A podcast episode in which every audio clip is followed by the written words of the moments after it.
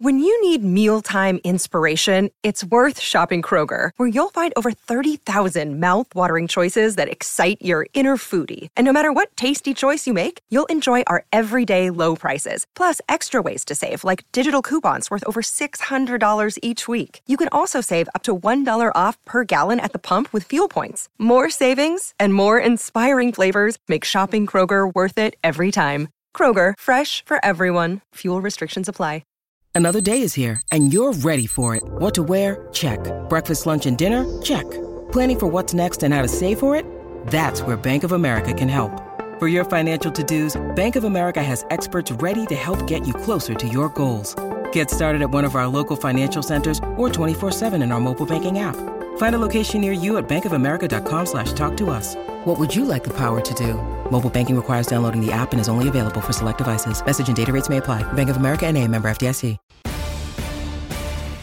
Take Command podcast from Audacy Sports. Craig Hoffman, Logan Paulsen. All right, let's get back to the coaching thing for our last little mini segment here, Logan. Uh, we had someone send us a question on Instagram about Charles London and basically like how can he be a serious candidate? We, Matt Ryan wasn't that great under him, and you know Desmond Ridder, like it wasn't like he set the world on fire. And how could you take a guy who was a quarterbacks coach uh, very briefly and a running back coach and make him your OC?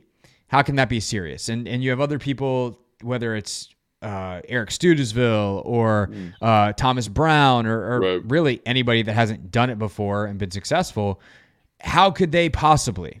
And so I want to take, uh, I guess, a positive, optimistic view of this question and, and lose, use it as a learning opportunity for me and, and everybody else.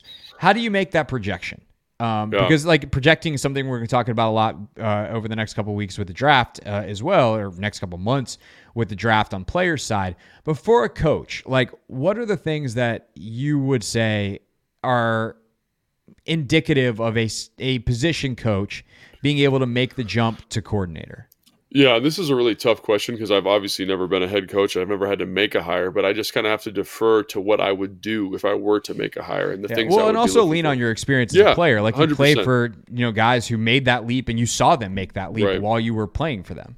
And I do think all the guys that I know that have made the transition have done so in a way that I, th- I think is how you would prefer to do it. So basically, what I mean by that is they've shown that they're very bright football people. They're very bright football people. And so that's one element, but they're also very charismatic leaders and teachers, and they can make the material engaging. They're very comfortable in front of the team, and they're very comfortable with the clicker in their hand, and they breed just by their presence a sense of confidence. And you can see that from day one. Like Sean was a, a GA when he took over the tight end coaching job when I was here, but like not GA, it's like quality control is what they call Yeah. it. GA is a college term.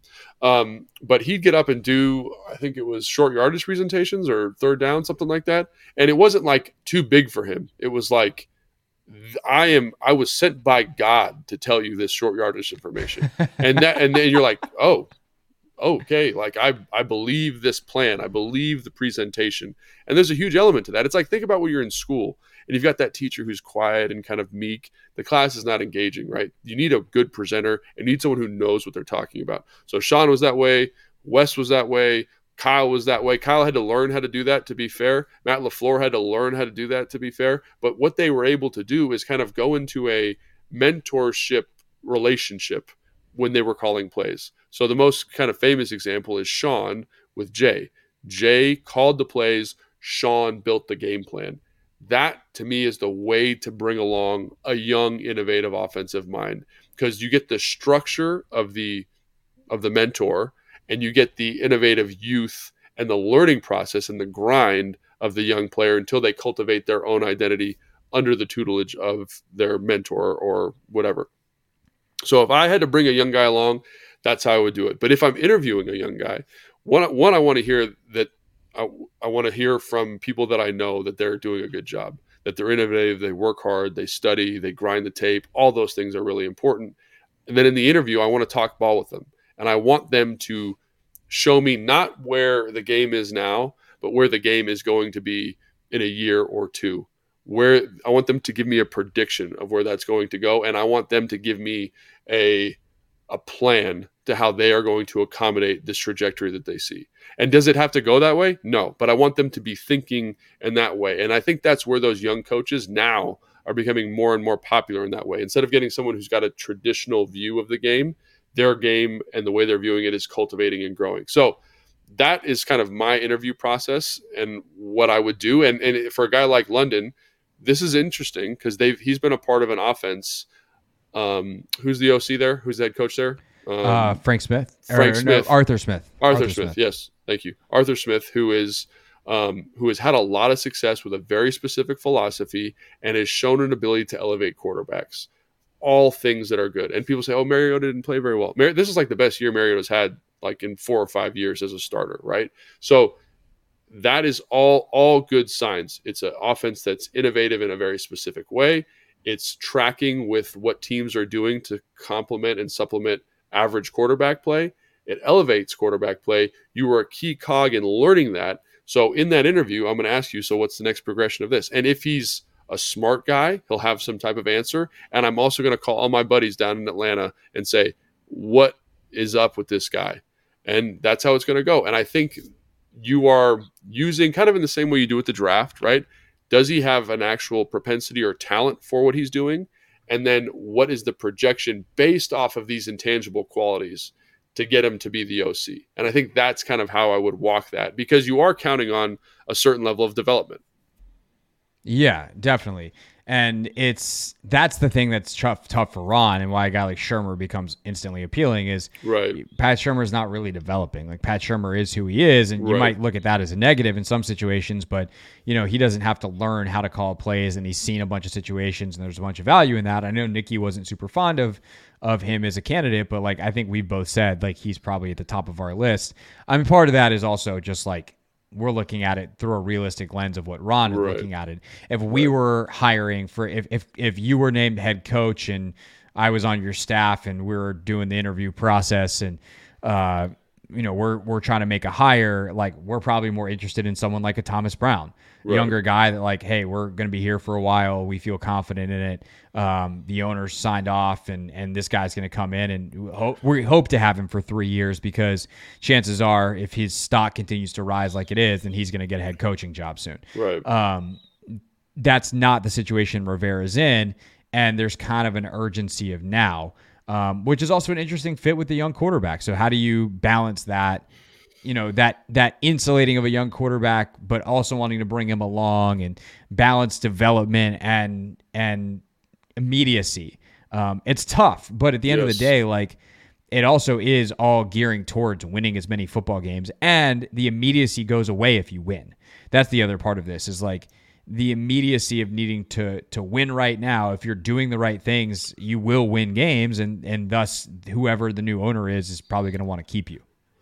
Yeah i totally agree and i think you you kind of opened up a little bit of a pandora's box which we've talked about. Yeah. is just this situation is so unique.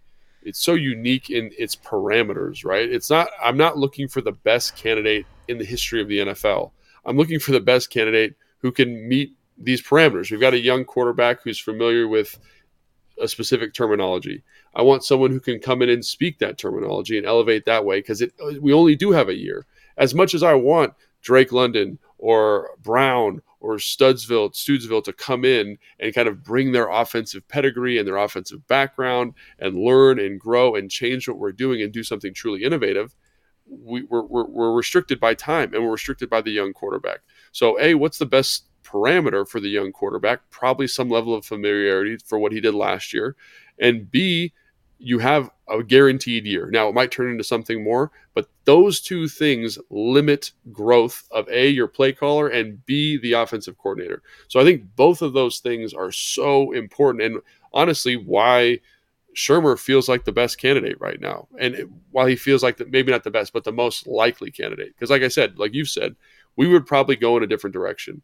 But based on the net and the rules that have been established by this very unique situation, he's the guy, you know, and yeah. and and I think that's hard for a lot of fans to say because it is it is a little bit familiar, it is a little bit of a retread, it is a little bit of a lateral move, but the situation kind of See, actually, I, I don't know that. I, the more I think about it, the more I don't know that I agree with that. Though I think Pat Shurmur's a better offensive coordinator than Scott Turner. Like, I, in terms of in terms of calling plays and being familiar with what he's doing, yeah, having like Scott was identity. Scott was a first time coordinator. Like right. Pat Shurmur's been very successful as an OC um, in multiple places and and helped elevate guys in a way that Turner uh, failed to do in his his three years here. So, um, is there a mixed bag of results? Yes. Is did Scott Scott didn't have a mixed bag of bag of results. He had three pretty lackluster statistical seasons. So, right. um, I will take mixed over bad, um, to just put it bluntly, any day of the week. So there's there's that. Even though if there's someone who could be good, good is better than mixed. Right. Uh, all right, we will continue to obviously cover this. Who knows? Maybe by the time we get back together, next week, uh, there will be an offensive coordinator for us to, to talk about in reality instead of hypothetically. Uh, we'll continue to get different perspectives on this. I know Sam Fortier is looking forward to jumping on with us when he can. Nicki's colleagues at the Washington Post. He's covering uh, the NFC Championship game this week, so he's uh, he's locked into some things in Philadelphia. But when he gets done covering the playoffs, he's going to hop on with us. Uh, I know one of your coaching buddies is probably going to join us very soon, Logan. So very excited yeah. about that. Uh, and then uh, we got a couple of the draft folks that we're starting to line up in, in the queue as well. So we're not going anywhere. Uh, make sure you subscribe. Apple Podcasts, Spotify, the Audacy app, YouTube, wherever it is you're watching or listening. And we'll see you twice a week uh, until further notice. And, and, that notice is not coming anytime soon. Uh, for Logan, I'm Craig, and we'll see you next time on Take.